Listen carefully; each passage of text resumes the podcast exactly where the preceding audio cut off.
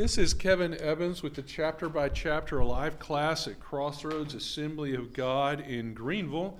And we are working our way through the Gospels, and we are currently, excuse me, finishing up the second chapter of John.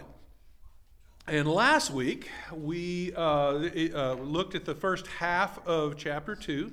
And chapter 2 uh, has two stories in it, as a lot of the chapters in John do. They kind of have a two part uh, dichotomy to each one and a lot of contrast. Uh, all the commentators like to point out the various contrasts John uses. So he, he, he places his stories selectively to make a point, which all good authors do, I guess. And so the first story is uh, Jesus changing water into wine at the wedding of Cana. And then the second one is Jesus clears the temple of money changers. And uh, John has, um, I think it's seven different, what are usually what John calls signs, which are uh, showing that Christ is the Son of God, and uh, it, it's things that prove that he is who he is.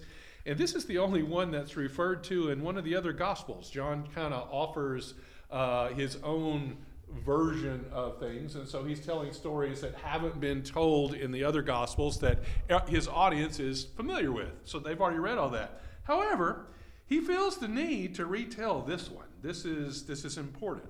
Uh, you know, and so if he's retelling something, then we need to pay attention to why and why it's significant. So, uh, verse 12. Uh, after he went down to Capernaum with his mother and brothers and his disciples, there they stayed for a few days. And that was after uh, the wedding at Cana. So they were just above Capernaum, so he's gone back to Capernaum. We know that Peter lived in Capernaum, and uh, it's very possible that Mary lived in Capernaum at this point. So this may have been Jesus' home, new hometown, you know. Uh, so they stayed there a few days. When it was almost time for the Jewish Passover, Jesus went up to Jerusalem. In the temple courts, he found men selling cattle, sheep, and doves, and others sitting at tables exchanging money.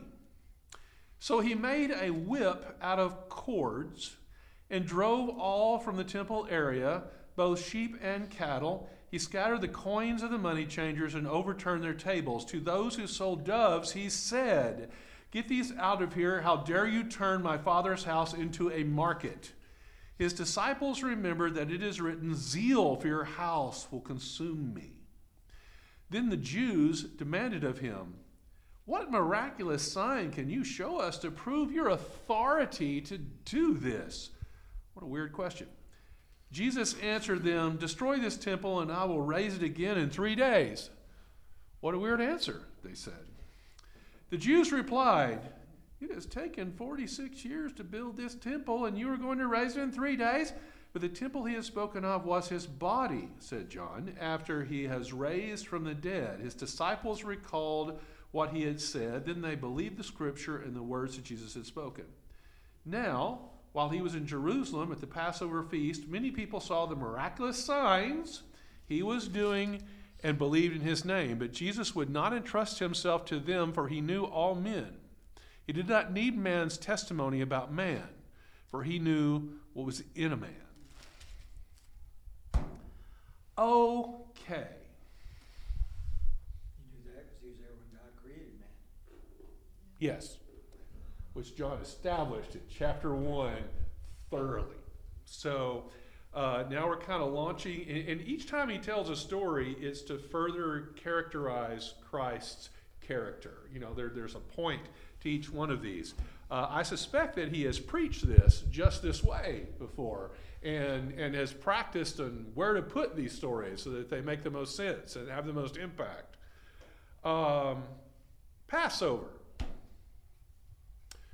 Christ goes down to Capernaum and stays there until Passover and then comes to Jerusalem during that time. Um, there is, was a tradition, and I think there still is in uh, Jewish faith, that once in your lifetime you were supposed to travel to Israel and take Passover at the temple. And I'm not sure if they still do that, but they do. They, they did here, and it was kind of generally expected. In fact, the Islamic custom of going to Mecca during, yeah, uh, uh, what, what's the word again? Hajj. Hajj, that is a direct descendant of this of this uh, uh, uh, this tradition. I don't know if it, it's not written that they have to, but it's kind of the, the the tradition, and they just drew that straight out of the Jewish faith when they redefined their own religion. Um, in fact, all of Islam is ripped off of somewhere else. That's true. Yeah, What exactly is the Torah? it is the five books of the Old Testament. Because I, because I work with a man that he worships the Torah, and I, and he, and all the holiday, all the holy days that go with the Torah and everything else. I guess he's Jewish, and I guess they still, to this day, they honor all of that instead of the regular Bible. Yes. Uh, does he have side cross? Is he Orthodox? No, no. Not Orthodox, okay. He, he, to me, I think, I think he's part Hispanic, but he, You but can he, just follow the Jewish. but he faith. follows the Jewish faith and the Torah. And he tried to explain to me how that the Torah is the truth and some of this is not the truth. Yeah. There is a surprisingly large Jewish uh, uh, community in Mexico. You, you, you- you'd be surprised. But anyway, uh, I used to work for Isaac Stukov, the Mexican Jew, which is, that's all, that's his entire name when you live in Austin. So. he, lit he literally was Isaac Stukov, the Mexican Jew. But anyway, uh, okay. He was rather proud of that name, actually. I'm not, not picking on him. Okay, um, so it's Passover. They all have to come in. So what happens is that thousands of out of towners show up for this weekend in Jerusalem. And they all show up with uh, money because it's hard to travel and you have to fund your travel. And they come in with animals and they come in with sacrifices to offer at the temple. And they come in with tithes that they're offering the temple. And they have to pay for their lodging when, and their, their food when they get here. There's tourist money basically coming in to Jerusalem over Passover. And being wise businessmen, people in Jerusalem have discovered new and inventive ways to get some of their hands on a little bit more of that tourist money. So uh, the priests want to make certain that the sacrifices that are being brought during Passover uh, are appropriate for sacrifice because the, the, the lamb has to be without blemish, and I don't know what the standards are on doves, but they have standards. So, to make sure that all of these animals that are coming in from out of town pass that inspection, they put a priest outside the temple that's literally putting a certificate of inspection on that animal to make sure that it's okay. Well, that gives him a certain amount of power. So he yeah, exactly. So if he's not totally uh, honest, he could look at your uh, uh, lamb and go, you know, I, this this lamb is just not it's not quite perfect. I know I don't see a blemish, but it's just not quite up to size. Weight is not. It's, it's, there's a little something wrong. USDA before. it is not USDA approved, yes. and so, uh, and so that puts the guy in a bad position. Well, this is my only lamb. This was the best lamb I had. What can I do? He says, Well, I tell you what, I'll, I'll buy that lamb off of you for, for about half of what it's worth. And I'll give you some, some value for it, and I'll take that lamb. And it just so happens that I have this lamb that is passing inspection. And in fact, I'm just going to write the inspection on it right here. Here's your certificate. I will give you this for, I don't know, four times the price of a standard lamb. You know, and so, and then he sells them the certificate for an inflated price. And then the next guy that comes up, he takes the lamb that he just bought and he sells it to them. That's crooked. You know, have you ever been to Six Flags and bought a soda? I wish Jesus would shut. How much is a soda at Six Flags these days? Is it nine dollars? I think it's nine dollars. You know, when you've got a captive audience, you know, it's a monopoly, and and monopolies get abused. The other thing, they were, they were overcharging for the doves. Because the doves were, if you were in poverty or poor family, you could not afford a lamb probably. God in his wonderful grace and mercy and the way great God He is, He looked out for the poor. Discount sacrifice. He yeah. said if you can't afford a lamb, a dove is acceptable. Well, these people were overcharging for dove, which went against the spirit of what God had intended. In addition, uh, and I'm pretty sure this was a scam from the beginning, uh, the temple coined its own money. There were temple dollars. I don't know what the word but but but and your your offering that you brought to the temple needed to be given in temple coin or I think Roman coin. They allowed two different kinds of currency. Now there's lots of currency coming in from other places. And I do understand how you want to unify your currency because some gold coins may be bigger than other gold coins and whatnot, you know. And so there's a whole science and math that goes into all of that. So, of course, money changers go outside the temple. And uh, as you're coming up, they want to say, okay, your, your offering has to be in one of these two currencies, and you're bringing in Syrian whatevers. Uh, we'll exchange it. But of course, the exchange rate was whatever he's willing to give you, and he's going to take about 15% off the top of what, you know, even if he's honest. And if he's, and if he's not honest, it's going to be more than 15% off the top you know, because he's got to make his cut. There's got to be a little bit of meat in the bone. Anyway, uh, so that's happening, and so it's rather expensive to come in from outside of Jerusalem, particularly if you're from a different country, and and then offer sacrifice and offerings. You've got to save up for this a few years to make this trip.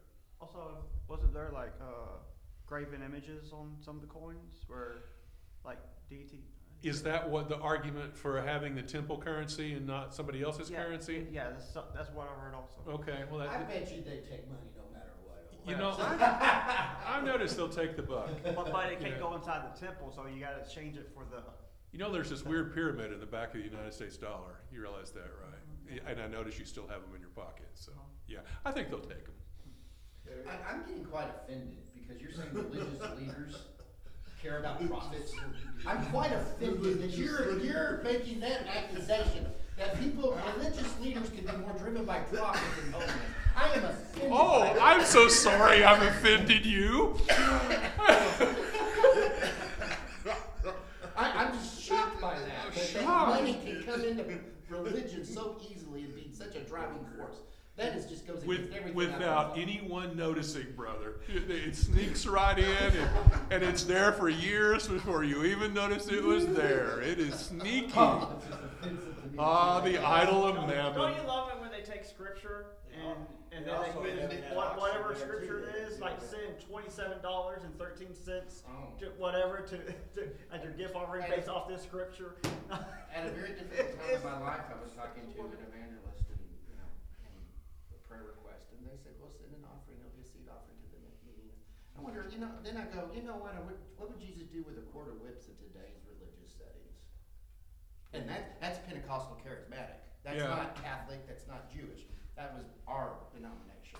That, you know, seed offering for the prayers, which, show me. What would Jesus do today? Well, give me that serious Jim, look. you have an answer to that? I'm sitting among. We just love everyone. Okay, so We're talking money changers now, what we see is a lot of people changing their money in the offering plate. So the offering plate comes and they put in one and then they take out. oh, take out change. Uh-huh. Yeah. That's a I whole, haven't- that's a whole different. I have seen that happen, but not very Or much, to tell you the truth. I'm gonna give the first hundred dollars around here, and they take the offering, well, he takes his hundred dollars out, he all these you know, I- I've seen it all. It's just, is there much difference today with the, not, of course, not here, everybody, of Oh. course, but there is the. Have you really seen that? Oh my Where they goodness, yes, I took was, out the hundred dollars? well, you know what, it's his offering he's taking up for himself, his project. Okay, this is a story I really should not tell, and so I'm leaving out all names. I know I know of two instances as a trustee that does counts where someone gave a, a large donation and then got mad at the church and demanded it back. And it, the pa- you know, there, there's kind of a process to how we move money around. So, you know, the pastor has to sign off a thing, and then two trustees have to sign the check, and, and we're going, why are we doing this again? And and we we've had to give uh, offerings back before, which is kind of kind of poor form, I think. I think. so. Well, everyone knows, some of you know, I'm dealing with my mom and her hoarding and such, and we were at her house, we took a lot of paper. My, my, she still has bank res- uh, deposit slips from nineteen fifty-nine. Okay. And so, she does, the first church I went to as a child before we went away, when I was like Is, does the bank still have the same name as it did in No, 1959? it's That's I, I was thinking. That is a long time ago. And I remember okay, my go dad on. telling me this story from when I was, a, I, I don't remember this church a Are lot, you taking a picture of these historic documents? Yeah. Yeah, there's a, Yeah. there's a, there are banks that have paying their tithe was not to such and such church. And I remember at that time, you had to give the cash to the pastor personally. Oh, wow. tithe. So it said, tithe to, br- tithe check made out to brother so-and-so, and that was the pastor of the church. And back then, you gave it to him direct, you did not put your tithe in the offering. You went after or before church, you handed it to him personally. And just one, then he knows he's paying tithe, number two, he didn't have to report it. How about that? Most pastors you know anyway. I've never heard of that. And then now, of course, he did get in trouble later on because he had the church in his name. Hmm. And, uh, but he didn't get in trouble though, because all the other guys, sectional committee were doing the same thing probably. He got caught by the IRS though. But, uh, but anyway, uh. Preachers, criminals, preachers, Well, I mean, just going, criminals.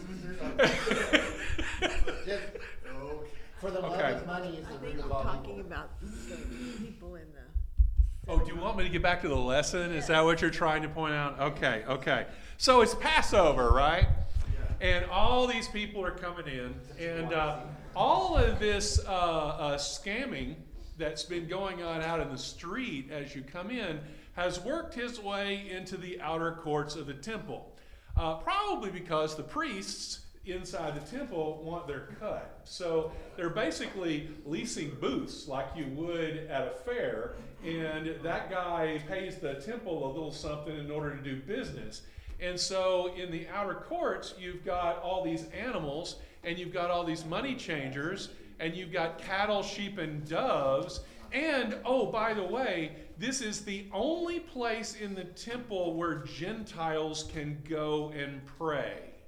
And so, if you are a Gentile and you have come in with these foreign uh, Jews, and your in laws or whatever, and you come in to worship for Passover, they have to stay in the outer court with the cattle to pray inside the temple. This is the end result of their entire experience with the Passover uh, service.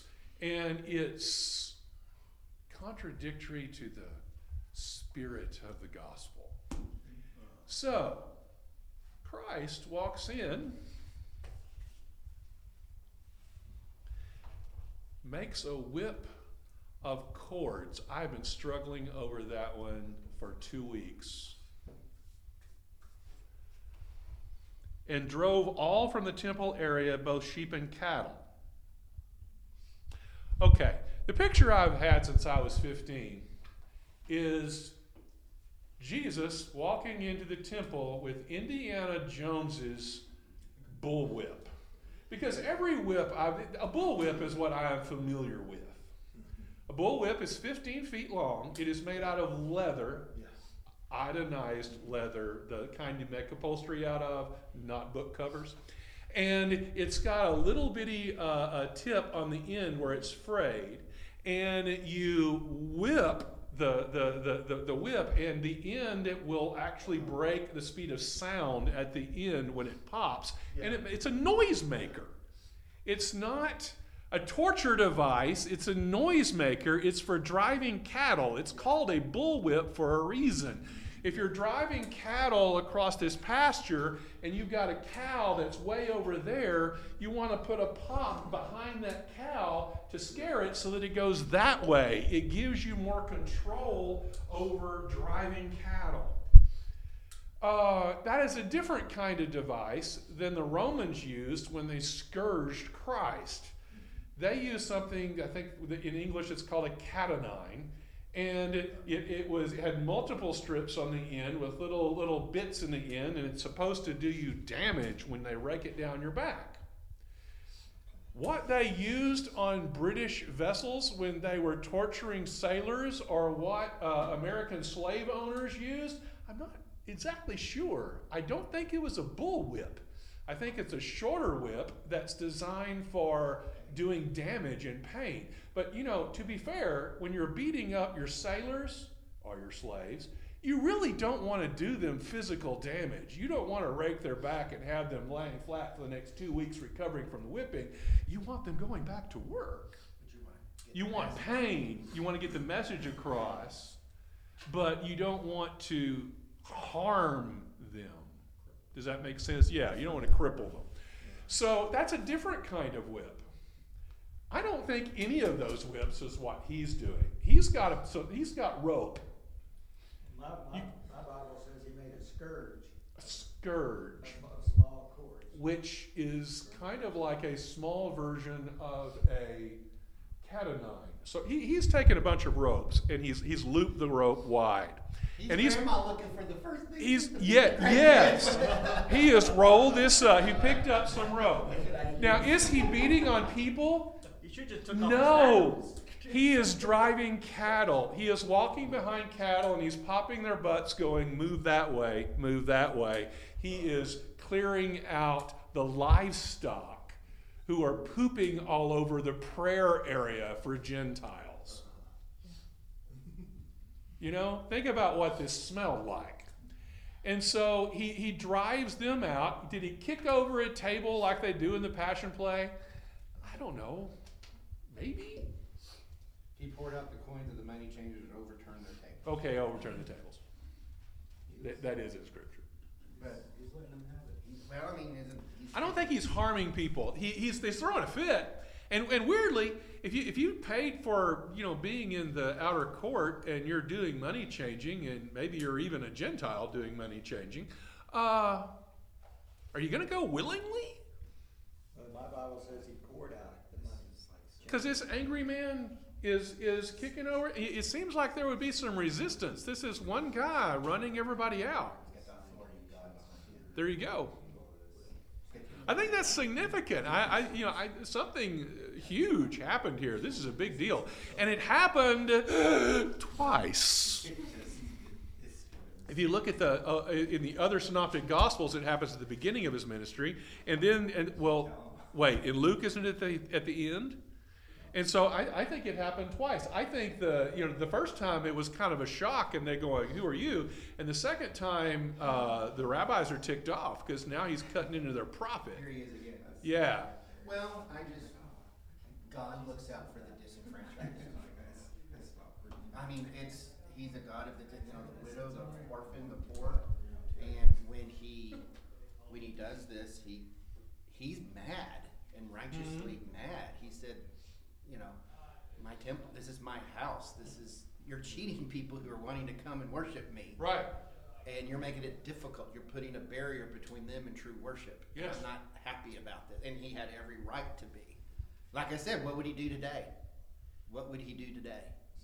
What's he thinking right? I mean, of, of of today, when he sees, you know, Is that kind of like these preachers on TV that say that you can have a blessing if you send a hundred dollars or whatever? well, my nephew, he was, he was doing a construction job. The church was doing a million dollar sanctuary. And, you know, but their missions giving was very low. Hmm. You know, he says, where's our priority? Priority issues. I sometimes worry about bake sales in the foyer. We discussed this last time. You? I, I don't remember. Let's get, is this controversial? Let's go. You, you, Did I do it? no, no, you explained it. I, I think I made the same comment that sometimes it makes me uncomfortable to be selling things out front. But you made the comment that it's for missions Yeah. and it's not for, And I agree. I mean, uh, missions, but then how many things are really done for quote unquote missions or done for someone to make a profit? I was raised by Mr. Duane Evans. And Mr. Duane Evans was a uh, Baptist m- music minister, the number two guy on the staff. And uh, so I lived at church. I was at church every time the doors opened, and half the time when they weren't.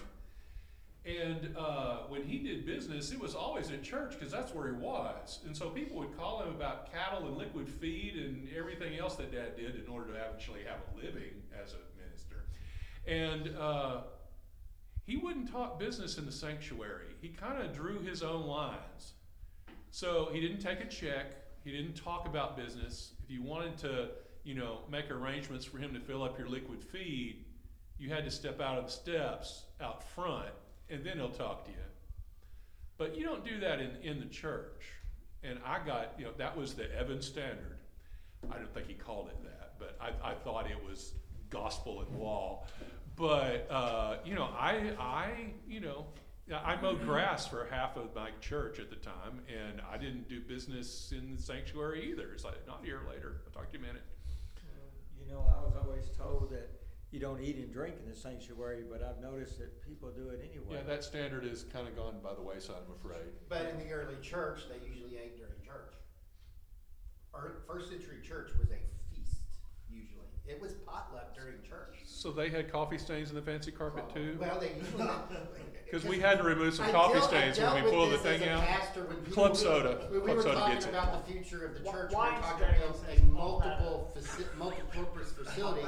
A woman got up and said, I'm sorry, I'm gonna fight at anything that's not besides worship and preaching. That's the way the church was started. I said, no, it's not. First century church was in homes. And they were usually eating during church. It was usually the, there was, there was a communal, almost potluck during the first cent. Way we do church is not the way they did church in first. I'm not saying this is wrong, and I'm not saying what they did was wrong. It's just culture changes. They, they got, they were sitting around lounging. They probably had grapes. They probably, it, it was kind of a, it was a, it was a Home fellowship. it was a home fellowship, really. That we kind of turned this thing. Now, I'm not for whatever you do in the sanctuary, just free for all in the sanctuary. I'm not saying that, but sometimes we put a really, you know, thing of oh, don't do that. And the, you know, well, first century church didn't have the cathedrals and the and the sanctuaries we did. They met in people's homes, and it was usually people sitting around. And they pass out grapes, and people eat grapes or nuts or bread or whatever. It whatever. was more like this. It really was. It was. It was. it was someone with a microphone and a purple shirt and trying to. And donuts. Lots of No, he- donuts. He, made, he made it uh, he made it, he said home fellowship. It really was It more home yeah. fellowship back. It wasn't like what Home we do in fellowship. church. Well, it's just like whether you, it's just like back in the eighteen Study hundreds and stuff. We'll have something to eat. Couples got married at 13, 14 years old, 15, 16 mm-hmm. years old. Today, that would be a crime, but back then, it, it wasn't. It wasn't. Well, they, they talk about family first, family values. and Children are treated like we do today. They were property back then. You know, it was like- Well, yeah, because, yeah, because the more children they had, the more people they had to help But- work the farm. I think you go back to the theme of this though, it is a barrier between man and God that we make. To where God says, whosoever, just come. Yeah. And we put a barrier, whether money or, you know, something, you know, even sanct- sanctuary. And, and, I- and I do, I don't think anything should, it's not a free for all in the sanctuary, but then we might go to the other extreme of, you know, you know, you know, the, you know, the little girl that I think I told, I can't remember if I told, no, I told the story in my trauma class about the little girl. Remember that little girl who, she had this new little dress and she said, uh, uh, Leonard Sweet wrote this in one of his books. He talked to this girl and she grew up to be a woman that just didn't like church. She said, when I was a little girl, I got this new dress and I would remember just sitting in the sanctuary and the music was just so nice. It was, you know, we were singing about Jesus and she said, I just kind of felt like twirling and just, and her mom was in the choir and he grabbed her, he took her out, he spanked her. And she says, I learned that church was a bad place. You don't do anything. No twirling in church. No twirling. And she said I wasn't being a. ra- She says I just was so happy during the song service. I just wanted to move. But that was. We can go to the other extreme to make it be this. I got pinched a few times in church too. I pitched a lot in church, and I was the good son. I, I got drug out of church several times and got popped. Yeah, sure did. But I mean, I think what Jesus right here is says, don't stop, don't put any barrier between a person and worshiping me. Yeah. And money, money can do that. At one town I was a pastor in, the local church said, we built a church on the other side of town so the trailer park people will go to that one and not ours. Oh, wow. Yeah. That's how we build schools. Yeah. And Oh, I- I'm um, sorry. Did I say that on recording? They- Oh, I'm we- sorry. We, need they, get saved. they were having too many people of color too many Let me people see how the much trailer trouble I can get into. And they specifically said, we built this church over here closer to you guys so that you would go to that one. The town was not, it wasn't like an hour drive. Yeah. It was like a five, ma- maybe Sure. close to five minute, but that's for you guys to go to. Oh. It didn't make it, by the way. It's like I saw this actually, that this happened, a, a woman came in and she was dressed rather poorly and everything else, and she gave her heart and life to God. And then, instead of letting God take care of changing her from, you know, the way she was dressed and way she was and everything, the ladies of the church drove her back out of the church, trying to change her, trying to condemn her, and they literally condemned her out, out of, the- back out of the church after, right after she got. Exactly like when a guy's wearing a lavender shirt to church and coral shirt to church, and he's been driven, driven out by the Sunday school. There need to be standards, Rick. But I just, it's, it's about God saying, this is my house of prayer. Go ahead. Do you think Jesus would have cleared them if they'd have been outside the temple? Do you think he would have said anything? If they were still putting up a barrier between man and God, that make it difficult to get to true worship, I think he would. I think it was the heart, I went, I don't think it mattered whether he was in or out. These were people keeping people from worshiping. It's where the Gentiles prayed. It's it, it's a, it's inside the church. It's, But, it's but it's part still, of their. it's- it was a, it was a money-making thing. It wasn't about, hey, come here, worship God. It's about how can we make money. That's what angered Christ. That's what angered Christ. It wasn't, it, it, it- I brought my parallel to show them like I. My house is a house of prayer. Well, he Yeah. said, I like the way it says, uh, get your things out of here. Stop turning my house into a shopping mall. Mhm. You know, and, you know, it, it's, it is. There's a lot of shopping mall Yeah. mentality. That's what upset Christ.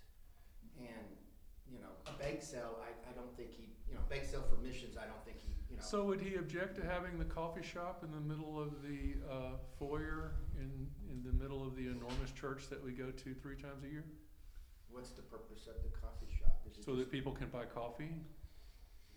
Is it, is it? well, I, that's what I'm saying. I mean, I don't want to go the other stream of so much legalism to where here, here's some coffee for you to enjoy and, and come to church. It, it, it, is it keeping them from church? Is it keep them from?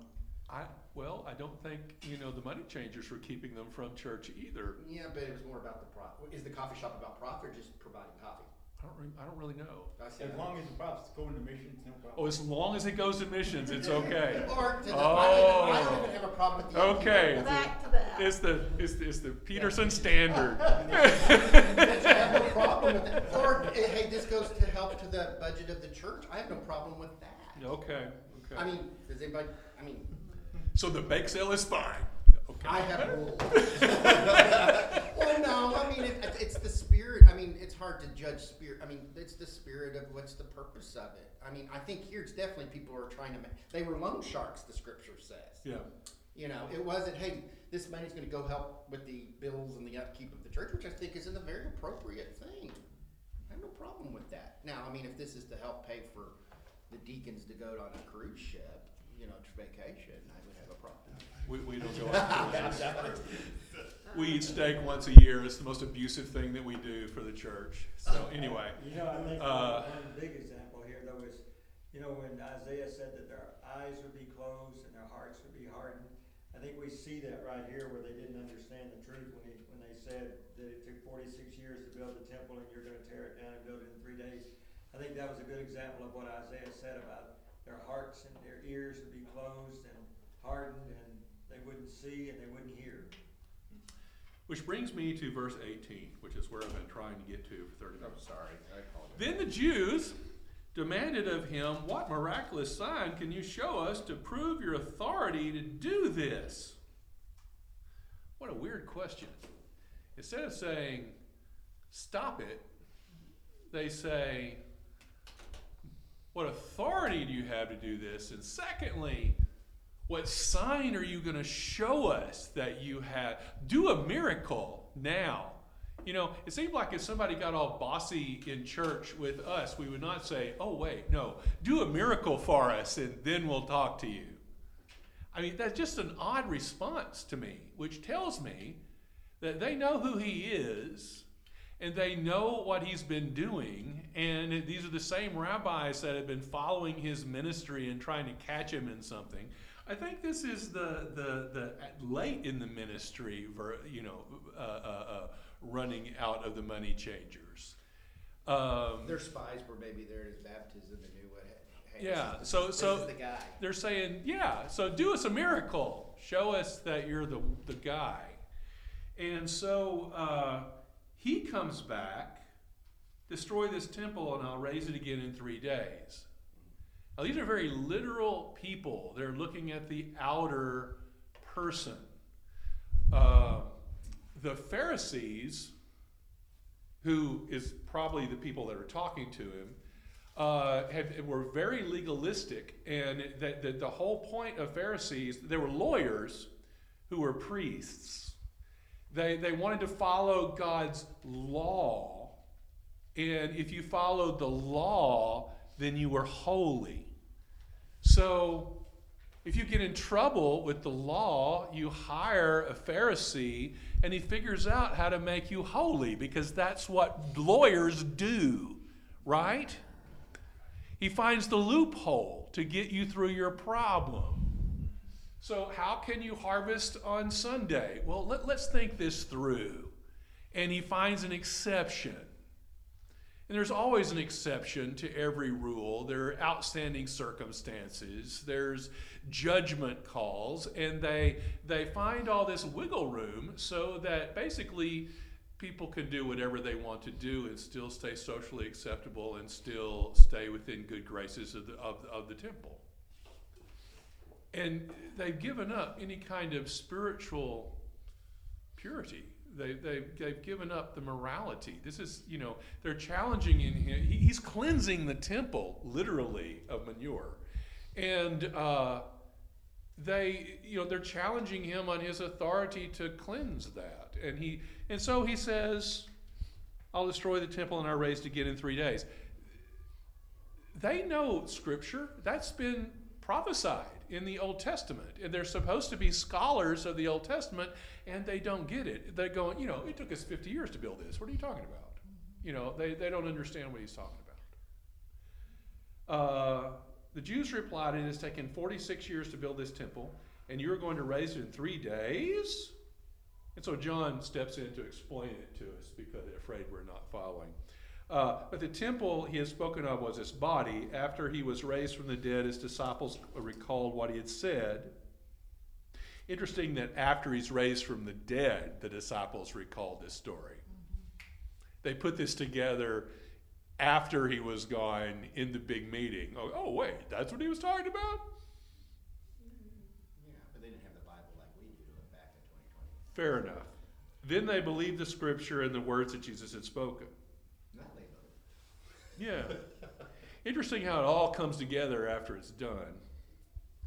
Christ laid all the seeds, and then those seeds blossom later. Kind of like you said over in Matthew, that he spoke to them in parables so they wouldn't understand and they wouldn't see. Because they wouldn't understand? Do you think he was trying to keep them from understanding? Yes. Okay. That was part of what Isaiah said, that they're gonna have hardened hearts and they're gonna have, they're not gonna see, they're not gonna hear, even though the word Well, is. did they said not them. understand parable, parables because their hearts were hardened, or because he was trying to trick them? I think it's because their hearts were hardened. I think because their hearts. I don't think cr- God tries to trick us. God does not send us secret messages hidden inside ancient manuscripts. Or the new We hidden don't have- message that no one's knew before. It's Yes. some preacher today figured out the hidden that message. We, we don't have to play weird word games and match up letters and that you know and find the secret inscribed message that no God's not a spy trying to slip us something that nobody else can see. No, it is very overt. So, so quit buying the books at Seven Hidden Message and Faith or something like that. Yeah, you can quit buying that one. Okay, I, thank you. Okay, you can put that one away. Yeah. Can I read it first before you throw it away? Because I like to I like to see it just in So case. God God doesn't hide messages from us. Yeah, yeah, but you got to know the enemy. You know, I, I, I like reading those books. Well, people Okay. remember stories much better than scripture. True. He was the master teacher. And it makes, yeah, so everywhere Jesus went preaching, I- he told Let me just start, because I want to go back to what, I want to, Christ is about making it easy. To receive spirit and truth, whosoever. This is all about anything that blocks man from me. I don't like. Mm-hmm. I want it easy. I want it, and, and if- whether it's money, materialism, whatever, religion, spirit of religion that keeps man from worship. He says, "My people will worship me what in spirit, Spirit and in and truth." truth. And I- and I love it because God says, and even the poor, the, you know, He's not anti-rich person, but He says he, really looks out for the disenfranchised, the people who everyone looks down on. And He says, "I'm going to make it. I, I'm really going to reach out. And anybody that tries to block me between them really makes me mad. That is the heart of God." In, uh, in Psalm, I'm gonna read this, in Psalms eighty-two five, it says, "They know not, neither will they understand, they walk on in darkness, and all the foundations of the earth are out of course." And then in Matthew thirteen thirteen, again, he says, "Therefore I speak to them in parables, because they seeing see not, and hearing they hear not, neither do they understand." Okay, now apply those two verses to verse 23. Now, while he was in Jerusalem at the Passover feast, many people saw the miraculous signs he was doing. They saw his miracles and believed in his name. So people are seeing miracles. This is the Christ, and they're following him. And then we have this verse, which I honestly do not understand, and I'm throwing this on the table for all the theologians to explain. But Jesus would not entrust himself to them, for he knew all men. He's not entrusting himself to the people that saw his miraculous signs. He's not entrusting himself to the believers.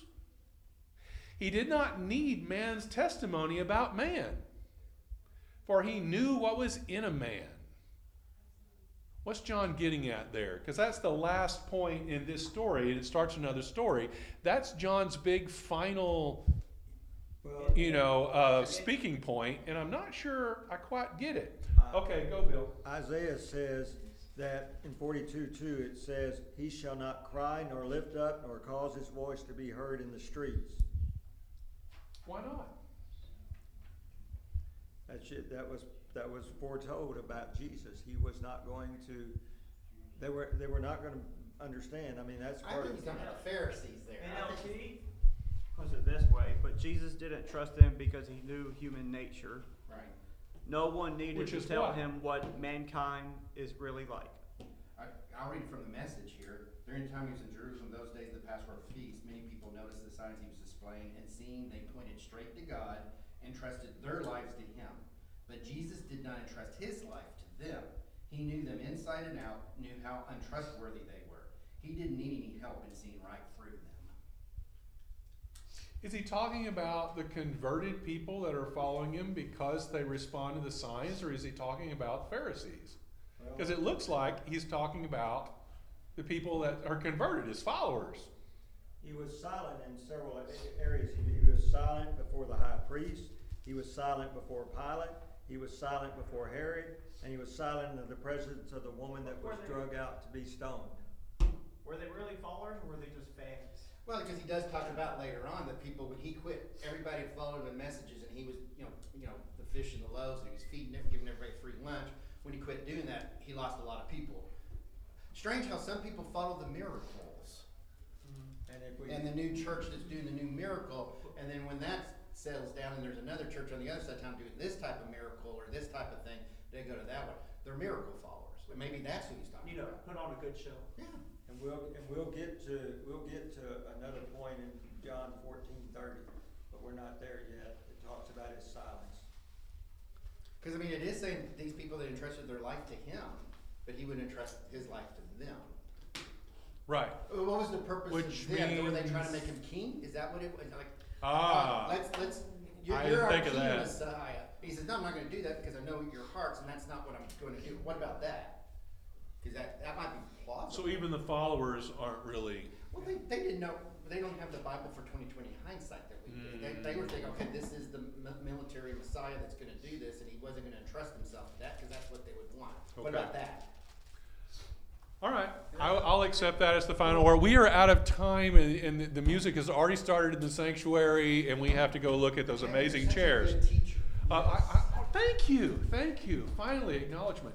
Um, With the Uh, purple shirt. we will start. we will start on John 3. A- And if you don't know a verse from John 3, you are just not a very good Christian. So, uh, and, and with that, I am signing off.